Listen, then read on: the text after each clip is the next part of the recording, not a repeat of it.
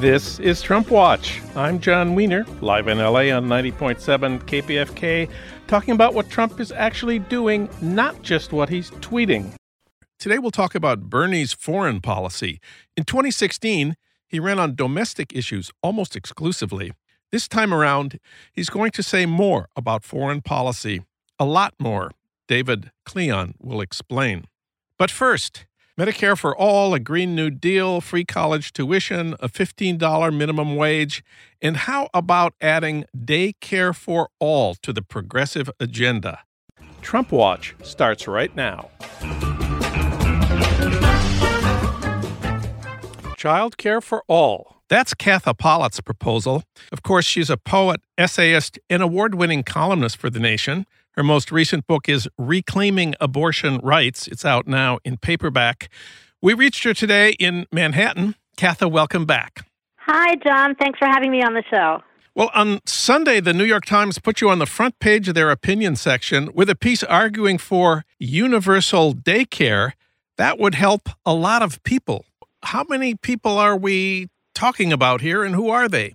Well, uh, it's interesting. Um, 86% of women between the ages of 40 and 44, which is kind of the the limit, uh, have kids.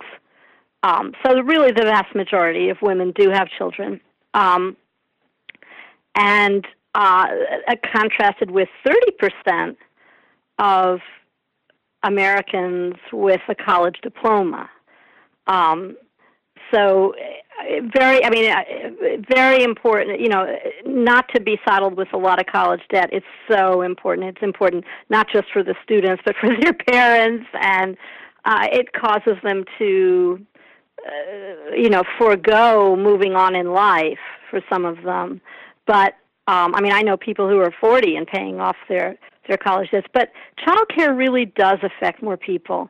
And also and it has very very big social effects. Not being able to not being able to find childcare or afford childcare has huge social effects. And childcare is expensive. How how expensive is it these days? Well, this is so fascinating. Uh, childcare is as expensive as college. Um, it's quite amazing. According to the people at the Economic Policy Institute, um, which have state by state tables for every state. In Alabama, which is a very low income state, it costs $5,637 a year for an infant and an only slightly less daunting $4,871 for a four year old. And that is uh, le- uh, only a third less than the cost of in state tuition at a four year college. Um, and you can just go through the tables, and it's pretty much the same. For example, New York, my state, $14,144, or double the cost of a year of college. So you can see that it's re- uh, this is why uh, only a small minority of families can find childcare affordable, and that means affordable means they pay 10% or less of their income for it. Of course, people don't have to spend a lot of money on childcare. Maybe the grandmother can take care of the kid, or maybe a neighbor will do it for a few bucks. Yeah, well, grandma, she's uh, she's she's great if you've got one and she wants to do this. Um, but you know the way things are these days, um, grandma might still be working, or grandma might be taking care of great grandma. Um, so it's it's not something you can count on, but very you know good luck to you if you have one. There's some family daycare that is great. I, my daughter was in family daycare with a person in the neighborhood who was wonderful, and she had all the certificates you need, and she was very knowledgeable about childcare, and she had a a whole room dedicated to her little in-home daycare. Um, but you might get someone who is much less good and who just puts the kid in front of TV and who feeds them not uh, healthy food and who doesn't doesn't most important doesn't really know what to do in a medical emergency.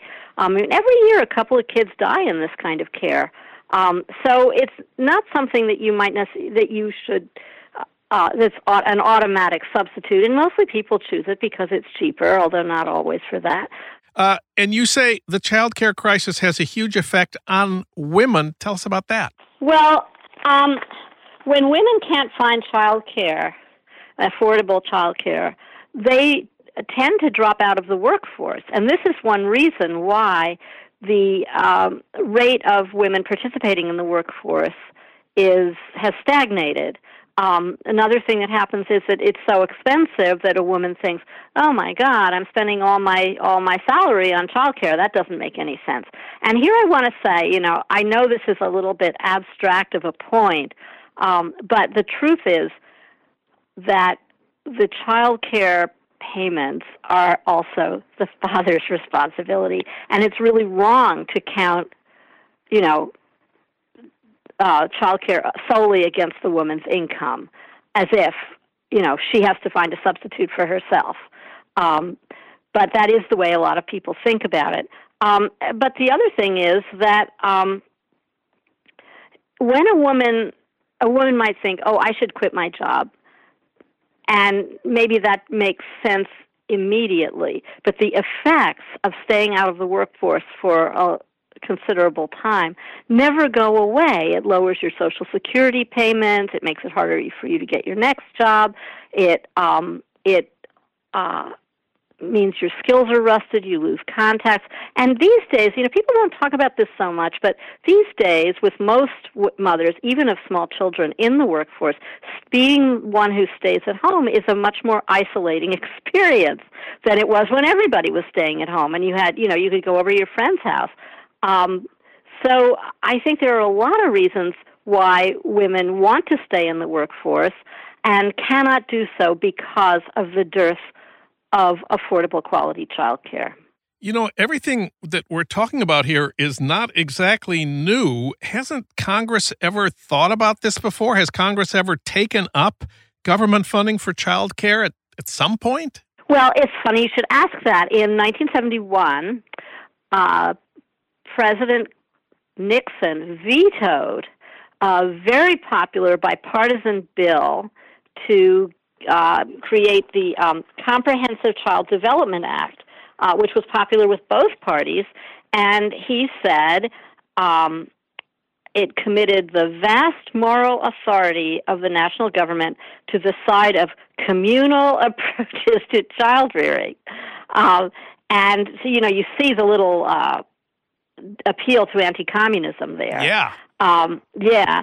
And uh, who was the person who encouraged him to do this because he was hesitating? Pat Buchanan. Oh. Um, yeah. Uh, and Pat Buchanan apparently wanted the phrase to be the Sovietization of American children, um, but I guess Nixon drew the line at that. Um, and that was that was it. That was the end of the whole discussion, and that was uh, almost 50 years ago. Um, so it's taken a long time for this really to come back in a major way as a policy issue. Well, if progressives were to take up your proposal of daycare for all, it seems like at least some of the white working class people who voted for Trump could probably use help with childcare. Yes, I think a lot of them can. I think those are the ones who are um, stuck in that valley of needing to work and not being able to work. Um, and also, there are a lot of single mothers now. There are a lot of single mothers in the white working class um, as well as the black working, I mean, everywhere. Um, but you'd think that this would, you know, to the waitress mom, remember the waitress mom who yeah. was supposed to be, you know, a big political desiderata a couple of years ago. Uh, I think this would appeal to them. And, you know, childcare is also, um, it's good for everybody. It's one of these things that's good for everybody. Um, and it would provide a lot of jobs. That's another thing. It would provide a lot of jobs for people who uh, want to work and who have those skills and um, there's just no downside to it at all, except, of course, it would cost a lot of money. After the New York Times published your piece on the uh, cover of the Sunday Opinion section, almost a thousand people commented before comments were closed. Let me ask you about a couple of the most interesting. Uh, one person wrote, too often, what is couched as empowering women is really powering the economy. We want everybody into the workforce now, even if you just gave birth eight weeks ago. Whatever happened to choice, including the legitimate choice of caring for your children yourself? How about a subsidy for that if we're going to talk about subsidies? Well, first of all, this business about eight weeks going back to work eight weeks after giving birth, that's horrible. And that's why the same people who support uh, a system of federally funded daycare also support paid parental leave. Um, that's very important, um, and I, I, I support that too. Um, I think that if somebody, you know, to say that there should be child care available to all doesn't mean you have to do it. Um, if you want to stay home, you are welcome to do that. Um, now, in interestingly enough, in Scandinavia, where they do the most with child care, it is pretty usual for women to go back to work. Um, in France, the child care system is so popular that even women who stay home use it. Um, because just because you stay home doesn't mean you want to mind your child 24 7. Um, and it, it becomes it, it's a socialization thing for kids, and it's fun for them, et cetera, et cetera. And I think here a key is that it be very high quality. In France, interestingly enough, uh, daycare workers and childcare workers are paid like teachers and they're trained like teachers. It is a very respected uh, occupation. Um, it's not the way it is here, where everything having to do with children is seen as, you know, second rate and terrible. Another comment at the New York Times from a man named Tony Brzezinski. Here's a thought plan how you're going to take care of your family before you have children. Understand that you won't be going out to dinner three times a week because children cost money. Understand that you are going to live on a shoestring bu- budget for a long time when you have kids. Plan your family. The government cannot solve every issue. Well, uh, right. I, I, Tony sounds like he's pretty bitter. about something. Um, in fact, most people do plan their families. Most people have very small families now. Um, and uh, I mean, the birth rate is going down, down, down. Um, and some people speculate that if we had more child care, the birth rate would go up a little bit. But because it's so hard, people have sometimes even fewer children than they would like to have. Um, so, you know, I'm all for planning, but you can't plan for something that isn't there. You know, um, you can't plan to put your child in high quality, affordable daycare if it doesn't exist. Um, so, and it should exist. That's all. Sometimes children are born who weren't planned. Uh, nothing is, no method of birth control is perfect, and there will always be um, children who are unplanned but much loved when they arrive. Okay, here's another comment. Um, I am a retiree who lives on a fixed income. Our town in New Jersey recently voted for free daycare, which resulted in a dramatic increase in the property tax. The young professionals who recently moved to our town and who make 150K to 200K managed to push the bill through. If you, as a senior, object, you are labeled as someone who is against children. That is why liberal Democrats who have taken over the party will continue to drive older voters away into the hands of the pro capitalist Republicans. Well, um, it's true. Property taxes go up when local government does more things. Maybe property taxes aren't the best way to finance these things. I don't like it when young and old are pitted against each other because we're really all in this society together. Um, how would it be if young people said, well, Social Security, why should old people get that? Or Medicare, why should they get that? Uh, I mean, people have different needs at different times in their lives, and the same people who need daycare now will need uh, services for old pe- older people in the future, and vice versa. You know, once the system of childcare is there, tomorrow's old people will benefit from it today when they're when they're younger. So, I mean, I think that's a much better way to think of society than than chopping it up into little little slivers and having everybody fight it out. Okay, one more comment that the New York Times published. Quote, I was a daycare inspector for several years in the most affluent part of the state, and I did not encounter a single daycare center that I'd have put my own child in. Calling for high quality daycare is easier said than done. My definition of high quality daycare includes consistency of the caregiver year to year, low ratios, requirements for more time outdoors, and not just completely artificial settings. High quality daycare is high cost, close quote. Yeah, it is. And that's why we, we need to pay for it. Um, and that's what they do. in France and Scandinavia. Um, and in some other places that have it. Now, in America, you know, we don't even have high quality public school for everybody. I mean, I wonder how this guy feel would feel if he went into, you know, a local kindergarten or a local elementary school, let alone a local high school. Um, so I, I think we need to, there's a broader issue about how about care about, and about taking seriously what we have to spend to provide quality care for everyone at every stage of life. But instead, we're going to build a wall, so we don't have to think about that. So, do you have any idea who might be the first of our progressive presidential candidates to adopt the demand for universal child care? We have Elizabeth Warren, Kamala Harris, Kirsten Gillibrand, Amy Klobuchar, maybe even a man, maybe Bernie? Um, well, Bernie did have this on his long list of, you know, wonderful things um, and maybe thanks to my article, thanks to the New York Times. And this is only one of two articles on this subject in the same issue. Um, there was another very excellent one by a sociologist named Caitlin Collins that everyone should look at. Um, I think maybe maybe this is an issue whose time has come. Katha Pollitt, she wrote about universal child care for the New York Times Sunday opinion section. They put her on the cover. Thank you, Katha. Thanks, Jon. Thanks for having me. We have a postscript. After we recorded that segment, Elizabeth Warren announced a universal child care proposal. Her plan would create a network of government funded care centers based partly on the existing Head Start network. The employees would be paid comparably to public school teachers. Families earning less than 200% of the federal poverty level would be able to send their kids to these centers for free Families earning more than that would be charged on a sliding scale. The maximum would be 7% of their income. And the plan would be funded by Warren's proposed wealth tax on households with more than $50 million in assets.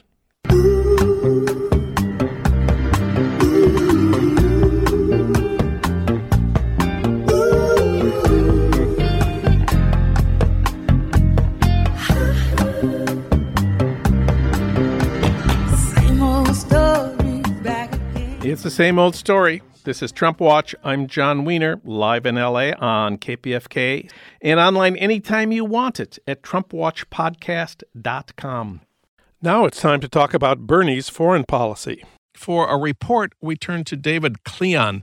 He writes for the New York Times, The Guardian, and The Nation. We reached him today in Brooklyn. David, welcome back. Uh, thanks for having me again. Well, recently in December, Bernie co sponsored the Senate resolution to cut off all U.S. support for Saudi Arabia's military campaign in Yemen. It passed with the votes of 56 senators. For that and other foreign policy issues, Bernie is relying on the advice of a guy I had never heard of until I saw your cover story in the new issue of The Nation. His name is Matt Duss. Who is Matt Duss? Where does he come from? Well, it's actually a pretty complicated answer to that question. Short, Matt Duss is Bernie's foreign policy advisor.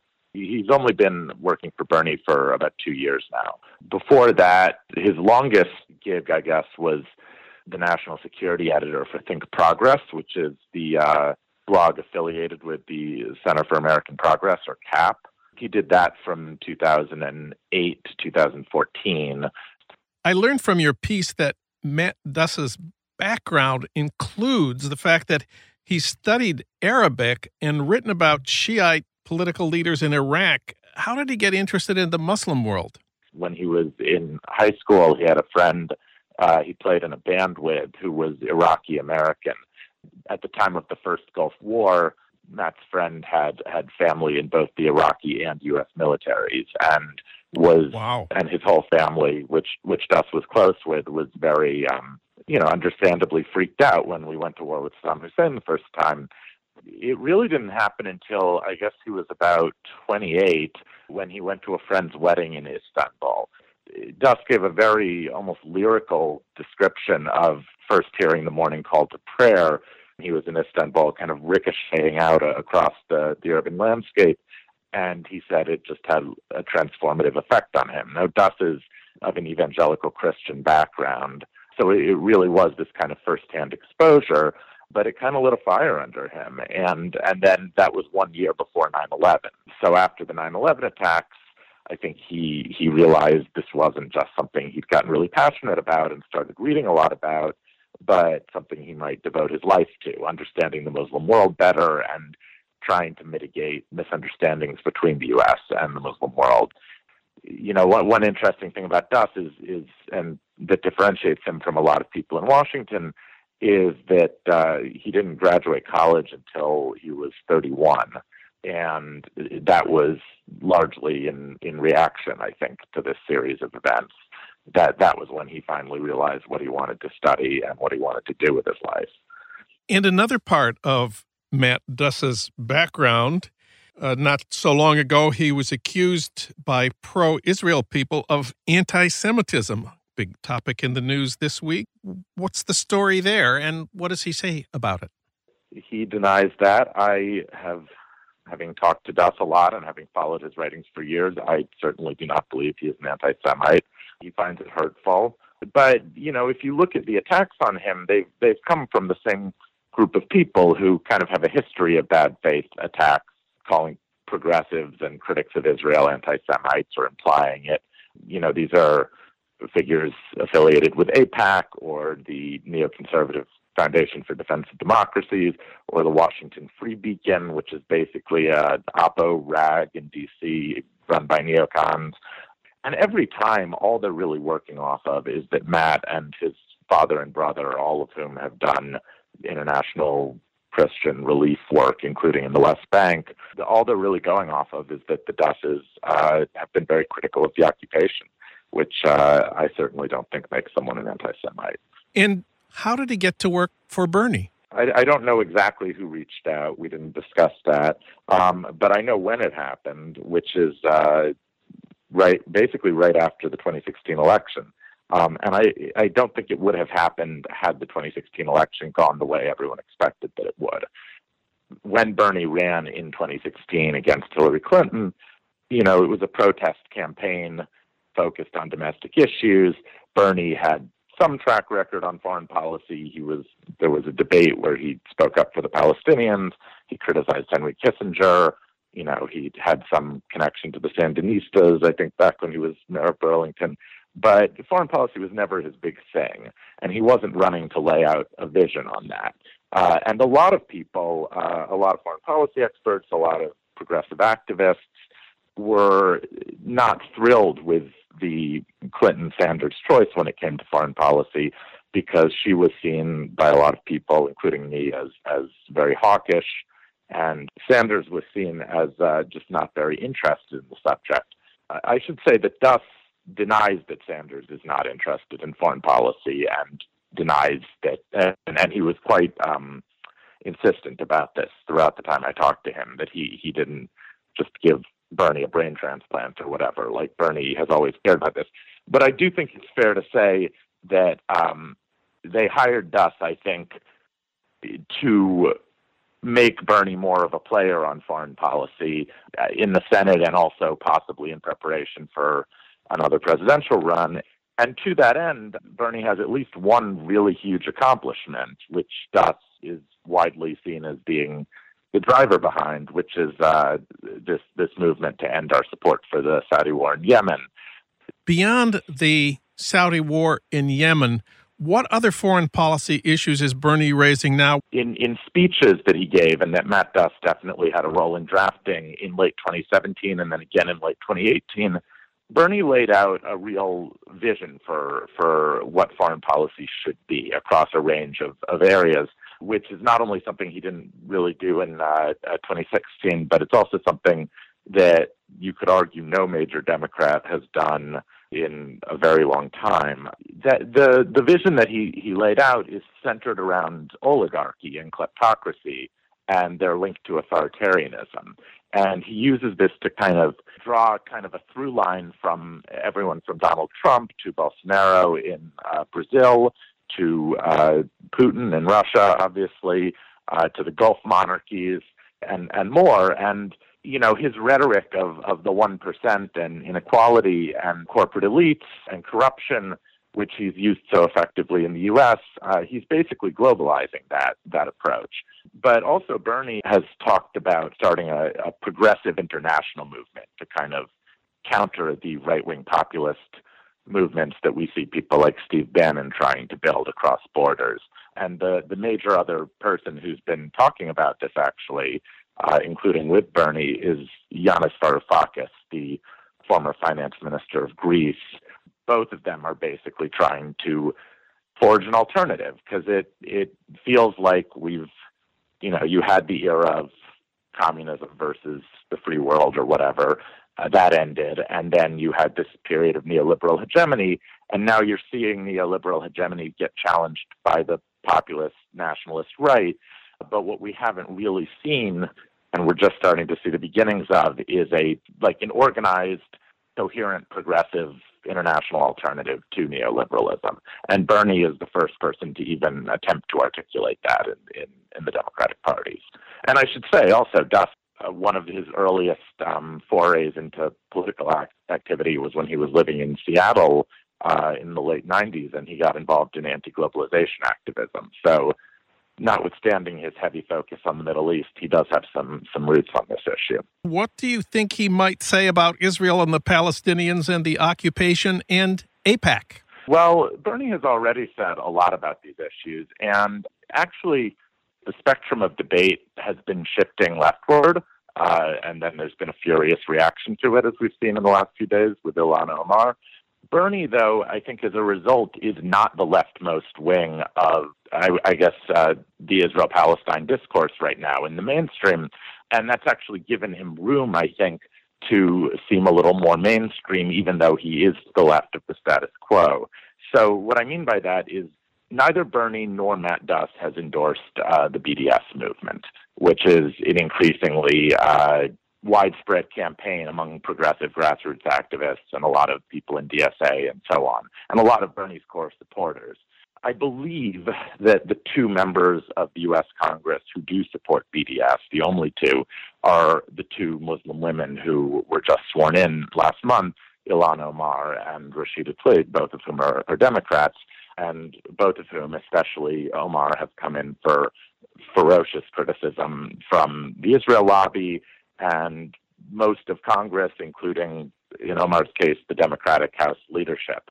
Bernie has not gone as far as them. He is the leader, or he is a leader in the minority of Democrats in Congress who uh, who who have uh, said that BDS should be legal and should not be uh, banned, and there shouldn't be restrictions like not giving federal contracts to uh, people and organizations who participated in BDS. Uh, and he and, and other Democrats running for president have made that case on, on First Amendment grounds, which I personally think are totally unassailable. Like, uh, I don't see how anyone could could uh, support a, a bill like that, and as as for instance Chuck Schumer does, and uh, claim to be you know, a baseline liberal. It it, it beggars belief. But um, you know, Bernie has been outspoken on on behalf of the rights and dignity of the Palestinians, which is something that many leading Democrats have not been. He um, clearly associates with people who've been very critical of Israel. I don't think he will flinch from criticizing the Netanyahu government, the occupation, the neocons, or uh, the the various establishment forces uh, that have allied with Israel. But um, you know, I would be very surprised if, if while running for president, he he decides to embrace BDS. But who knows? On Monday, uh, I saw I saw Duss um, on Twitter. I think walking a very fine line. He was sticking up for Omar, and he was sort of tepidly saying that people in Omar's position, you know, need to be careful about what language they use so that they don't inadvertently invoke you know, what sound like anti-Semitic tropes. But but ultimately, I think he was on her side and defending her, which is more than you can say of a lot of leading Democrats. And uh, of course, Duss and Bernie Sanders are not precisely the same person, but uh, my my understanding is that their their thinking on these issues is very similar. David Klion his article, Who is Matt Duss, is on the cover of the new issue of The Nation. You can read it at thenation.com. Thank you, David. Great to have you on the show. Thanks for having me.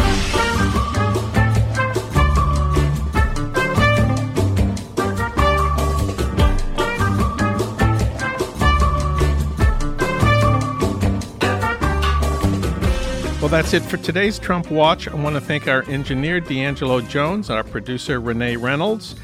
As always, we thank Cooder for our theme music, Mambo Sinuendo. Hey, Trump Watchers, if you missed part of this show or of any of our recent shows, listen online anytime you want at TrumpWatchPodcast.com. Trump Watch returns next week at the same time on the same station with more talk about what Trump is actually doing, not just what he's tweeting. I'm Jon Wiener. Thanks for listening.